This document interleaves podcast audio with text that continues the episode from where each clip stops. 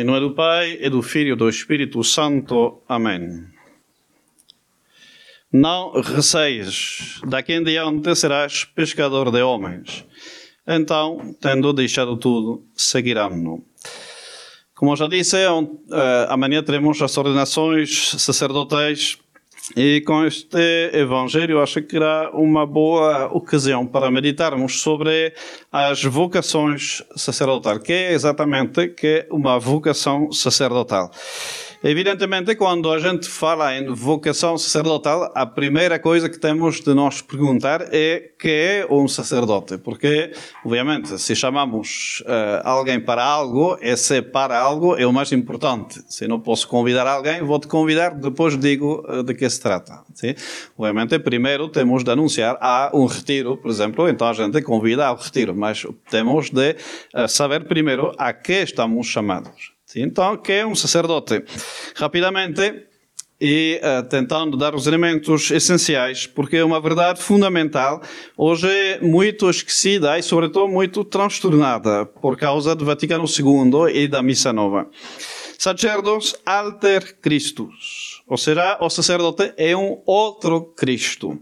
Ora, nosso Senhor Jesus Cristo é o Verbo de Deus encarnado, ou seja, que essa encarnação do Verbo de Deus, essa união hipostática entre o Verbo de Deus e a natureza humana, no Senhor passando a ser uma pessoa divina com duas naturezas, a divina que tem desde sempre e a humana que uh, assume a partir do momento da anunciação, pois essa encarnação tem como fim, e vamos cantá-lo logo no credo, nosso Senhor encarnou-se, diz o credo, propter nos homines et propter nostram salutem. Para nós, os homens, e para a nossa salvação. Esse é o motivo da encarnação que nos dá o credo. E nosso Senhor Jesus Cristo, como é que vai procurar a nossa salvação? Não apenas pela sua encarnação, mas também eh, e sobretudo para, o mistério da redenção morrendo na cruz. Factus est obedientus quod morte, morte mortem crucis. Tem sido feito obediente até a morte e morte de cruz. Então o Senhor vem para se encarnar e encarna-se para morrer na cruz. Sim.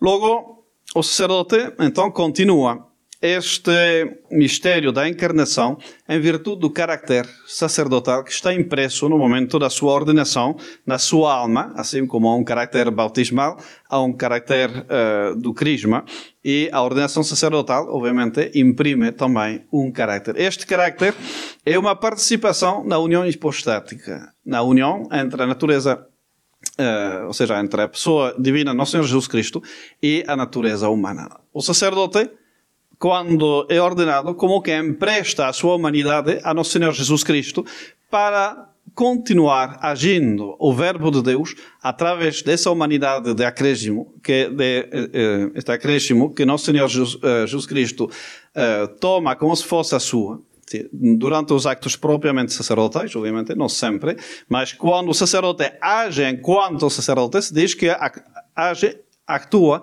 in persona Christi, na pessoa de nosso Senhor Jesus Cristo. Ou seja, quem atua, o responsável da ação, ou eu que, uh, que é o sujeito dessa ação, é nosso Senhor Jesus Cristo. Já não um tal Samuel Bon ou um tal Carlos Mestre, sim, uh, são eh, é nosso Senhor Jesus Cristo. Por isso que o sacerdote, quando ele absolve, por exemplo, o batiza, ele diz, eu te absolvo, eu te batizo, porque esse eu não é mais uma vez, a pessoa humana do sacerdote que está a falar, mas Jesus Cristo, quem age na sua pessoa uh, através da humanidade do sacerdote. Então, é uma continuação do mistério da encarnação da união hipostática, o, sacer, o caráter sacerdotal. Mas não apenas isto, senão que também é uma continuação do mistério da redenção. O sacerdote está ali justamente com essa capacidade por virtude do carácter, que é uma potência ativa para os teólogos, pois esse carácter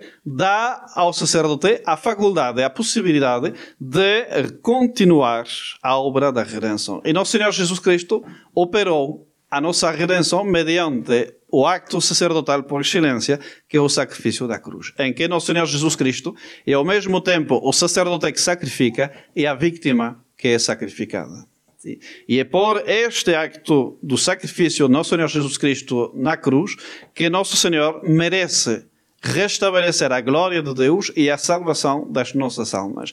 E o sacerdote, quando age justamente no marco do seu sacerdócio, especificamente quando celebra a Santa Missa, mas também quando aplica os méritos de Nosso Senhor Jesus Cristo através dos outros sacramentos, o sacerdote não faz outra coisa do que emprestar mais uma vez a sua humanidade para Nosso Senhor Jesus Cristo continuar salvando as almas. Então, por isso que se diz que o sacerdote é mesmo outro Cristo. E nós temos de ver, apesar dos defeitos, São Paulo diz que nós temos um tesouro uh, em vasos de barro, ou seja, é evidente que nós temos defeitos, nós temos fraquezas, mas o que nós levamos é mesmo o tesouro da igreja, o sacerdócio. E então, o sacerdote é essencialmente o homem da missa, da grande oração de Nosso Senhor Jesus Cristo. Define-se o sacerdote em relação à missa. Sim? O sacerdote não é o homem uh, do trabalho social, não é o homem da agitação sindical, não é o homem de fazer não sei que classe de coisa que hoje em dia os sacerdotes fazem em prioridade à celebração da missa e dos sacramentos. O sacerdote é primeiramente o homem da grande oração de nosso Senhor Jesus Cristo, dessa oração que dá toda a glória ao Pai e que nos merece a nós a salvação das nossas almas, a Santa Missa. Então, o sacerdote é o homem da missa. O nosso diretor no seminário dizia: não vão pensar que a missa é de vocês. Não se fala em a mim e a missa. Sim, isso não existe. É o contrário. Vocês são os sacerdotes da missa. A missa é que os possui, não o contrário. Sim, porque vocês não existem, não fazem sentido nenhum sem ser para a celebração da missa. Sacerdote não existe se não há uma relação com o sacrifício. É o sacrifício que faz o sacerdote e o sacerdote que realiza o sacrifício. Mas a razão de ser do sacerdócio é mesmo a missa. E então, o sacerdote, por ser justamente aquele homem da grande oração de Nosso Senhor Jesus Cristo, do sacrifício da missa, é também o homem da pregação e o homem dos sacramentos. Por quê? Porque a pregação e os sacramentos são a maneira que a igreja tem para dispor as almas a receberem as graças uh, nascidas desse sacrifício. Então, toda a pregação do sacerdote não tem outro objetivo do que preparar as almas dos fiéis para assistirem à missa com fruto. Os restantes sacramentos o batismo é a porta de entrada para os sacramentos e especialmente para o sacramento da uh, Eucaristia. Não podemos comungar se não somos batizados. Sim. E a finalidade primeira do batismo é mesmo preparar-nos, ordenar-nos finalmente à comunhão, a comunhão sacramental na terra e a comunhão da visão beatífica no céu. Sim. E assim em todos os sacramentos, mesmo o matrimônio que não é dado pelo sacerdote, o sacerdote assiste como testemunho oficial da igreja, no entanto, por ser um sacramento, ele também prepara mais almas para assistirem ao santo sacrifício, comungarem e finalmente se salvarem. Então, todos os sacramentos, Santo Tomás explica isso muito bem, estão ordenados de alguma maneira, ou diretamente ou indiretamente, ao sacramento da Sagrada Eucaristia, mesmo a ordem sacerdotal. Ou seja, eh, se bem cronologicamente é o sacerdote que existe primeiro para fazer a missa, mas ontologicamente a ordem sacerdotal está ordenada à uh, celebração da Santa Missa. Então, uma vez que sabemos melhor o que é um sacerdote, agora que é uma vocação sacerdotal, porque não vou tratar as duas coisas agora para não demorar demasiado, mas é uma coisa distinta da vocação religiosa. A vocação religiosa, para fazer curto, é se tu queres ser perfeito, vai, vende tudo o que tens e segue-me. E terás um tesouro nos céus. É uma questão pessoal, de santificação pessoal. A vocação sacerdotal é uma coisa diferente. É um chamado de Deus, e isso é bem claro. Ego elegivos. Ou seja, no Senhor se reserva a, uh, a prioridade e, uh, para, e a exclusividade do chamado. Ninguém, diz também São Paulo, pode se arrogar esta dignidade, nem sequer Aaron diz, todo sacerdote é forçosamente chamado de Deus. Senão, pois não pode pretender uma pessoa não chamada fazer a ponte, ser um pontífice, quem faz a ponte entre Deus e os homens. Tem de ser uh, aceite por Deus. E como um embaixador, o embaixador a primeira coisa que faz é mandado pelo seu governo, mas vai apresentar as suas cartas credenciais uh, ao Ministério de Assuntos uh, Externos ou ao presidente do país. O país é livre de aceitar ou não aquele embaixador nomeado. Sim? E acontece às vezes que não aceitam essa pessoa por não achar digna de representar o seu país aqui. Sim? Então, o sacerdote, obviamente, que é uma espécie de embaixador também dos homens ante, perante Deus, pois tem de ser aceito e chamado por Deus. Esse chamado se faz nem tanto pela santificação pessoal, vamos ver depois que existe também isso, mas o fim primordial é em vista ao bem comum da igreja. E então, qual é o bem comum da igreja? Porque isso, hoje em dia, gostaria de perguntar a um aluno da catequese ou um seminarista qual é o bem comum da igreja. Não é a ecologia integral, não é a Amazonas, não é não sei que coisa assim, não é a erradicação da pobreza no mundo, esse tipo, todo esse tipo de coisas. O bem comum da igreja é a glória de Deus. E a glória de Deus realiza-se pela salvação das almas. Isso é o que o bem comum da igreja, ou seja, o seu fim, o porquê a igreja existe na terra, é para procurar a glória de Deus pela salvação eterna das almas. Talvez ser tildado de uh, imaduro e adolescente por dizer isto, mas é o que a Igreja disse durante 20 séculos e não vai deixar de dizer enquanto existam sacerdotes que mantenham a doutrina perene da Igreja, independentemente das loucuras e dos delírios de uh, alguns uh, muito altos na hierarquia da, da Igreja. Sim. Nós não somos sacerdotes para salvar a floresta amazônica, mas sim para procurar a glória de Deus e a salvação das almas. E essa, esse bem comum da igreja, essa missão que o sacerdote recebe, supõe um conjunto de qualidades naturais e sobrenaturais que o bispo concretamente, bom, menos você habitualmente o faz mediante o diretor do seminário, mas o bispo é responsável, é juiz, de saber se tal pessoa que acha que foi chamada por Deus ao sacerdócio é mesmo apta, idônea para um, responder favoravelmente a essa vocação. Não significa que a pessoa deva ser santa antes de começar. Acabamos de ver no Santo Evangelho, São Pedro é chamado Afasta-te de mim, Senhor, porque eu sou um homem pecador. Se todos nós somos pecadores, e, mas, no entanto, não podem existir certos desequilíbrios, certos vícios, desequilíbrios psicológicos, especialmente certos vícios não corrigidos. A gente tem uh, de fazer um trabalho antes de entrar no seminário, antes de pensar numa vocação sacerdotal, para não ter coisas que não condizem com a vocação sacerdotal, que são um impedimento. Uh, tem de ter uma certa capacidade intelectual, o sacerdócio, pois, é, o sacerdote é o homem da ciência, ciência de Deus, e os estudos seminários são de nível universitário, porquanto, evidentemente, se já estou com pena de terminar a primária, pois não posso considerar uh, que vou, vou uh, conseguir seguir um curso uh, de seminário. Sim. E, como disse, há o mínimo indispensável de virtudes e o desejo eficaz de trabalhar nelas. Sim? Então, hoje em dia, de facto, uh, essas condições nem sempre são fáceis de encontrar. Sim? Especialmente o equilíbrio psicológico. A nossa sociedade pós-moderna, pois, fabrica uh, pessoas depressivas, muito nervosas, muito etc. E resulta uh, cada vez mais difícil pois, formar esta matéria cada vez menos adequada para imprimir pois, essa forma de ser sacerdotal que é indispensável para pois, combinar-se, pode dizer, com a missão que o sacerdote tem. A realidade é que o, o sacerdote, a vocação sacerdotal, não é para o bem do próprio sacerdote, é para o bem da igreja.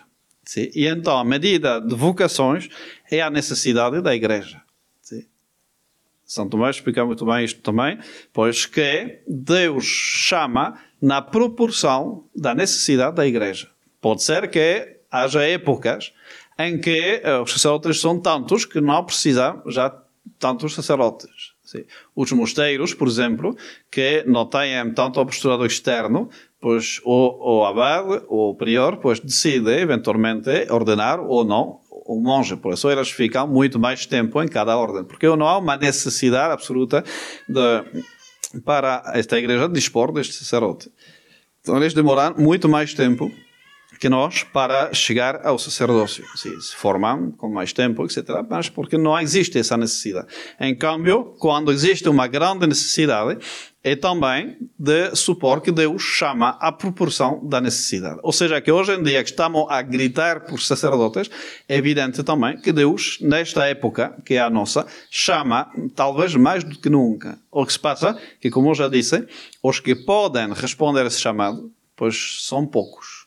Sim, já seja por falta de disposições naturais, falta especialmente daquele equilíbrio psicológico, já seja por vícios que desde pequeninos, com essa invasão uh, dos meios eletrónicos que permitem acesso muito fácil a uma quantidade impressionante uh, de vícios, etc., há muitas crianças que chegam, antes de chegar sequer à adolescência, já estão estragados, ou seja, já não servem mais para uh, o sacerdócio nem se diga, mas muitas vezes nem sequer para o casamento.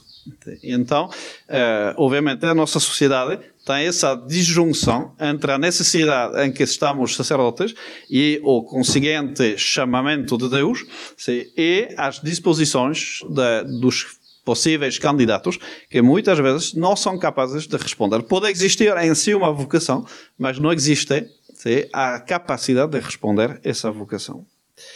Então, em que nos concerne isto? Porque a gente pode dizer, bom, eu sou casado, pois já não posso entrar no seminário, eu sei que posso dormir tranquilamente, tenho 20 minutos de sermão para dormir.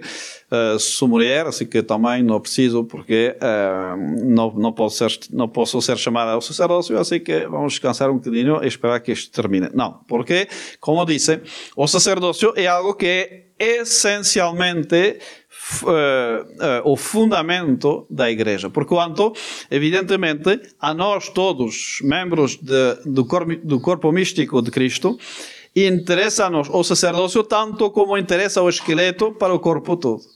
Por isso se chama-se sacramento da ordem sacerdotal. O, o, esqueleto é o que permite que os órgãos distintos estejam, cada um, no seu lugar. E então, num corpo, também no corpo místico, o que permite a organização hierárquica, a vida da igreja, é mesmo o sacramento da ordem sacerdotal. Por isso, nunca vamos poder prescindir do sacerdócio na igreja.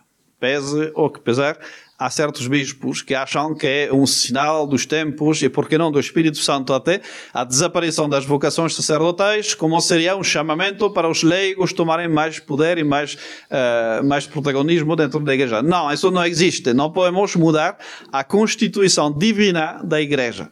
Sim está fundamentada em 12 apóstolos, todos eles bispos, e eles instituíram mais bispos, os quais, a sua vez, ordenaram sacerdotes, e há dois mil anos que isto continua e vai continuar até o fim da uh, história deste mundo. Sim? Ninguém pode mudar a constituição divina da Igreja, e o que faz a, a, armadura, se pode dizer, o, o, eh, eh, esta armação da Igreja, é mesmo a ordem sacerdotal. Sim, não podemos mudar isto, não, é impossível. Sim. E de facto, a crise atual da Igreja, que nós uh, conhecemos bem, é antes do nada uma crise do sacerdócio. Porque existe uma crise nos fiéis, porque os fiéis estão à imagem dos seus sacerdotes. Tal sacerdote, tais fiéis, dizia o Santo Curadeiros. E então, se há uma crise na igreja, é por causa de uma crise no sacerdócio. O sacerdote já não sabe bem o que é. E porque não sabe bem o que é? Porque mudaram na missa. E então tem uma linha causal, para os filósofos, entre os câmbios na liturgia e a crise da, da fé nos fiéis. Quando João Paulo II diz que estamos a constatar a apostasia geral na, na própria igreja, pois ele não remonta as causas, mas logicamente isto vai em primeiro lugar, dos, da mudança na missa. Se o sacerdote já não é o homem da missa, ou se a missa já não é o que deve ser, então tem um descontrole total. Sim? E é por isso que, após o concílio e após a reforma litúrgica conciliar, o pós-conciliar, Uh, houve uma deserção de dezenas de milhares de sacerdotes que já não sabiam o que eram. Sim, uma catástrofe monumental como nunca aconteceu na igreja, nem sequer nos tempos do protestantismo, porque isso limitou-se a uma parte da igreja. Lá na igreja toda, pois são mais ou menos 150 mil sacerdotes que têm abandonado o sacerdócio desde o concílio até o fim do pontificado de João Paulo II. Então, obviamente, essa crise do sacerdócio é, que, que é a causa da crise da, uh, da igreja toda. E mais, ao sua vez, a crise do sacerdócio é por causa de ter tocado no que é o motivo essencial da existência do sacerdote. Sem missa não há sacerdote. Então, toco na missa, automaticamente estou a uh, danificar o que é o sacerdote. E de facto, é uma, uma verdade, podem verificar, uh, que os institutos e as ordens da Igreja, quanto mais tradicionais, mais vocações têm. E quanto mais modernistas, mais estéreis eh, são. E é só uma regra matemática, ou seja, é só observar, e é por isso que constantemente estão a fechar institutos, ou tentar fechar institutos uh, que uh, tenham demasiada tradição na sua forma de ser e então muitas vocações. Em vez de dizer, ah, se calhar nós também deveríamos fazer isso, não, cortemos aquilo. O que querem são seminários vazios, sim? para supostamente seguir o Espírito Santo. Mas não querem ver que o Espírito Santo certamente se manifesta muito mais na, uh, no facto de ter uh, todas as congregações, quanto mais tradicionais, mais vocações, isso para eles não pode ser um sinal do Espírito Santo. Pois sim, justamente é isto, é a natureza da igreja. A igreja é essencialmente uma sociedade sacerdotal, é a estrutura da igreja que é os leigos são os, os músculos, são os órgãos, são a pele, são tudo o que quiserem, mas não podem chegar nunca a dar uma estrutura à igreja. Porque não é assim. Não é assim que o Senhor Jesus Cristo fundou a sua igreja. Então, hum, nós temos hum, de ver muito bem que o restauro da igreja passa pelo restauro do sacerdócio e o restauro do sacerdócio passa pelo restauro da missa. Enquanto houver aquela missa bastarda neoprotestante, nunca vai se endireitar o sacerdócio e nunca vai se, endireitar a igreja. Sim? O que é preciso é acabar mesmo de raiz com aquele rito bastardo, sim? porque é uma união entre uh, ilegítima entre uh, a o rito católico e a fé protestante, para não desagradar, não ter som, uma sombra de desgosto para os nossos irmãos separados. Essa foi a intenção